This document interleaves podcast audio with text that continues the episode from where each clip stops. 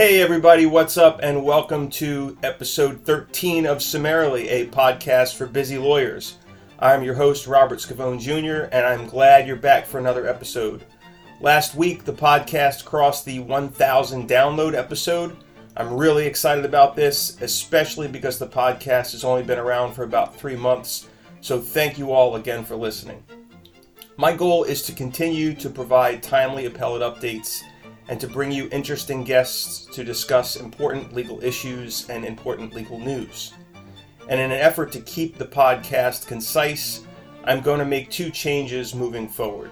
First, I'm going to divide the criminal and civil opinions into different categories if in a given week there are a lot of opinions in each category.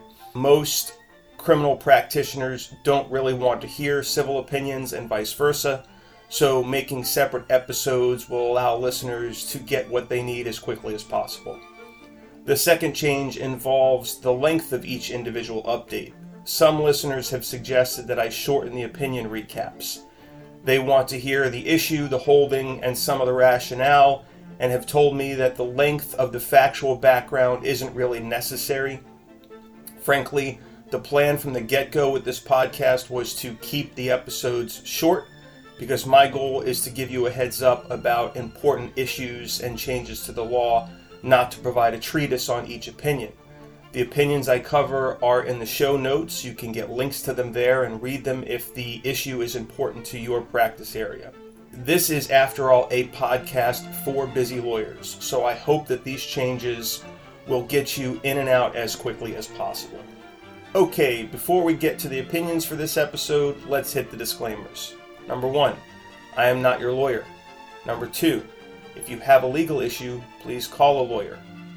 Number three, the following podcast is not legal advice. And number four, this is not an advertisement for legal services. I am not here for your business. This podcast is for informational purposes only. All right, let's get going. We start with some civil opinions. There is only one quick criminal update for this episode, and I will cover that at the end, along with an update about a new law regarding judicial notice. First, we have Ford Motor Credit Company versus Parks, which was issued by the first DCA on May 11th. Ford sued Parks for failing to make lease payments. The lease was attached to the complaint and entered into evidence during a virtual bench trial. The trial court entered judgment in favor of Parks solely because the electronically filed lease was illegible. Ford appealed.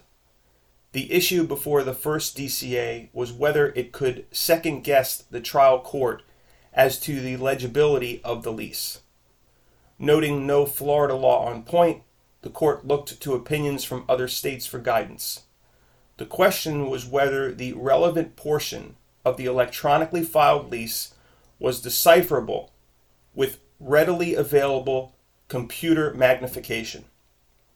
And in this case, the relevant portions of the lease agreement could be read, and therefore the lease was sufficient evidence to establish Ford's contractual basis for claiming default the first DCA held that the lower court erred in entering judgment for Parks.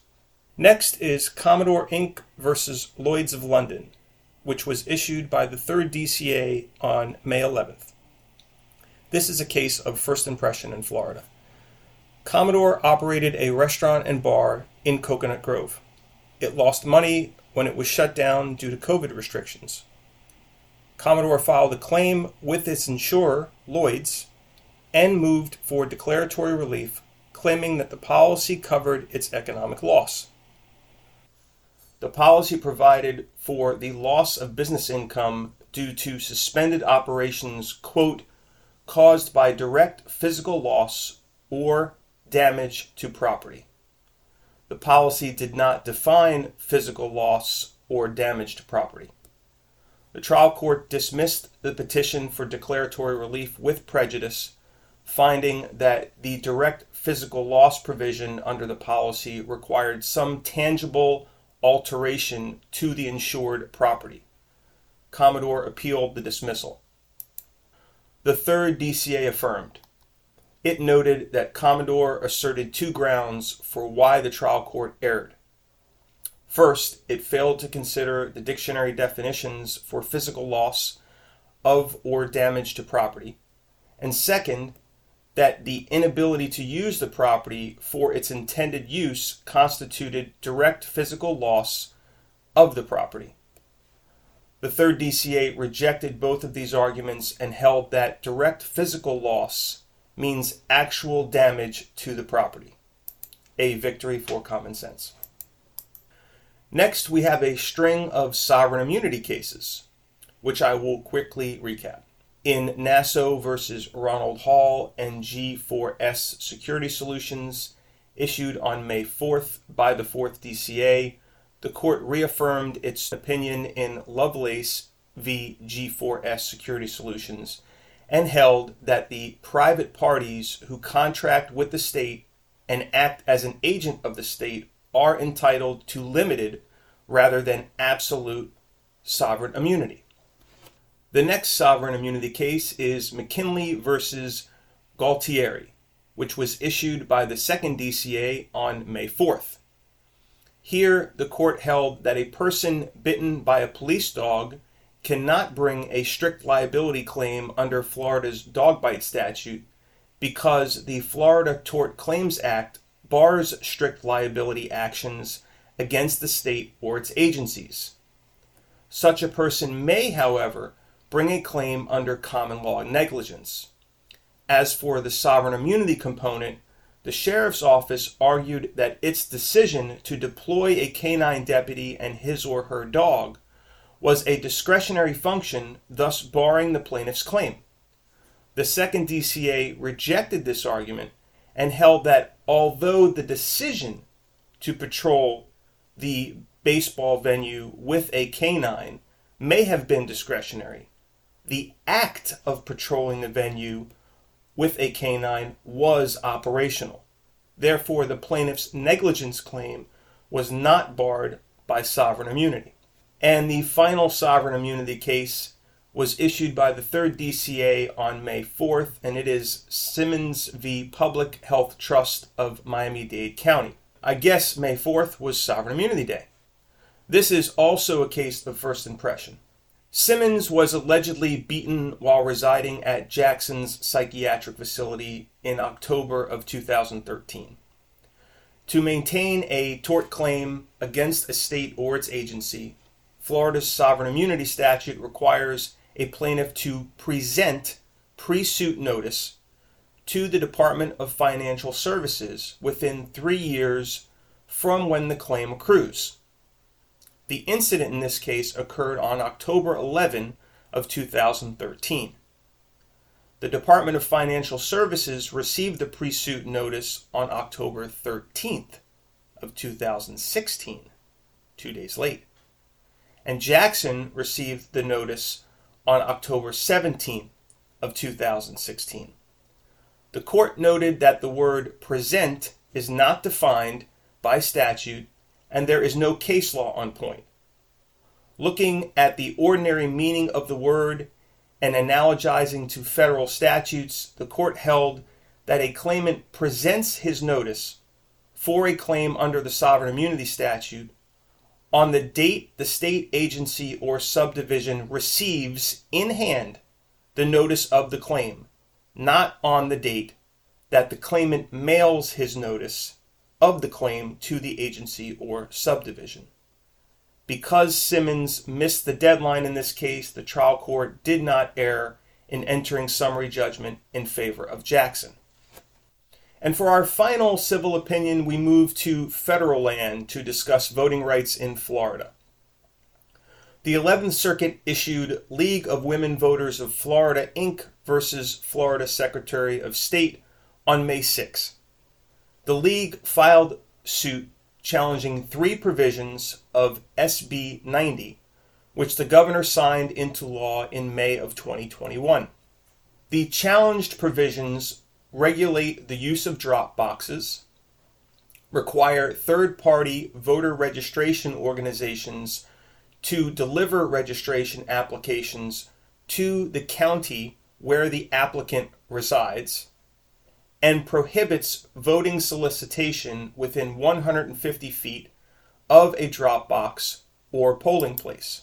The League claimed that the provisions discriminated on the basis of race in violation of the Constitution and Section 2 of the Voting Rights Act and ran afoul of the First Amendment. In a 288 page order, the district court found that, quote, SB 90 runs roughshod over the right to vote, unnecessarily making voting harder for all eligible Floridians unduly burdening disabled voters, and intentionally targeting minority voters. The district court also found that the provisions were intentionally discriminatory, violating the Constitution and Section 2 of the Voting Rights Act, and that the solicitation provision violated the First and Fourteenth Amendments because it was unconstitutionally vague and overbroad. Accordingly, the district court permanently enjoined the challenged provisions. The state moved for a stay pending appeal. The 11th Circuit granted the stay. In doing so, it held that the quote unquote traditional standard for a stay does not apply when the Purcell principle is in play. The Purcell principle comes from a U.S. Supreme Court opinion and, in short, says that courts should not issue injunctions of state election laws in a period close to an election. So the question becomes what is too close to an election? The 11th Circuit noted that in Purcell, the court did not define what it meant by quote unquote on the eve of an election, but nonetheless, the court stated that quote whatever Purcell's outer bounds, we think this case fits within them. The court supported its holding by pointing to Merrill versus Milligan, a case from earlier this year where the Supreme Court granted a stay about four months before a primary election. It is important to note, however, that Milligan is a shadow docket case, meaning it was decided on an expedited basis without full briefing or oral argument. What makes the 11th Circuit's citation to Milligan even more troubling is that there is no majority opinion in that case. The Supreme Court granted the stay by a 5 to 4 vote, but the only opinions authored were a concurrence and dissents. So, it is not entirely clear to me how the 11th Circuit can cite to an opinion without an opinion as being persuasive. In fact, when the 11th Circuit quotes from Milligan, it cites the concurrence. Legal commentators do not agree that orders issued on the shadow docket are precedent upon which lower courts may rely, but even assuming that they are, I can't imagine that it is true when there is no majority opinion. In any event, by granting the stay, the 11th Circuit greenlit SB 90 and its provisions will be in place for the upcoming midterms. I noted at the beginning of the podcast that there weren't many noteworthy criminal opinions for these past couple of weeks, but I did want to point out one from the 5th DCA, which was issued on May 13th. The opinion is Corbett v. State, and it involves stand your ground immunity. The takeaway is this the proper vehicle for challenging a trial court's merits decision as to stand your ground immunity is a petition for a writ of prohibition. If, on the other hand, a defendant wants to raise procedural error on the part of the trial court, the proper vehicle is a petition for cert. Before I finish up, I want to point out a new law regulating judicial notice, which will go into effect on July 1, 2022. It's Florida Statutes Section 90.2035. A link to the law, as well as a link to all the cases we discussed today, can be found in the show notes. I will read the summary of 90.2035. Quote, it authorizes courts to take judicial notice of certain information taken from widely accessible web mapping services global satellite imaging sites, or internet mapping tools upon request of a party. Requires parties who intend to offer such information into evidence to file a notice of intent containing specified information.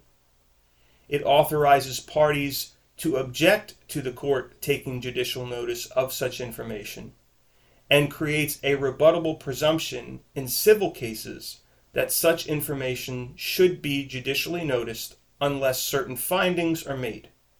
And it requires the court to instruct the jury that the jury may or may not accept the noticed facts as conclusive in criminal cases. Well, that wraps up episode 13. I have several interesting guests lined up for future episodes, so please be sure to subscribe so you don't miss out. As always, this podcast was produced by my friend Chris Clark of Pendulum Productions, and you can find him and his work at vimeo.com backslash pendulum productions LLC. Thank you for listening. If you like what you've heard, please share this podcast with your friends and colleagues and hit the notification button. If you have comments or suggestions, please email me at summarily.pod at gmail.com. That's S U M M A R I L Y P O D at gmail.com. And remember, folks, case law is one word.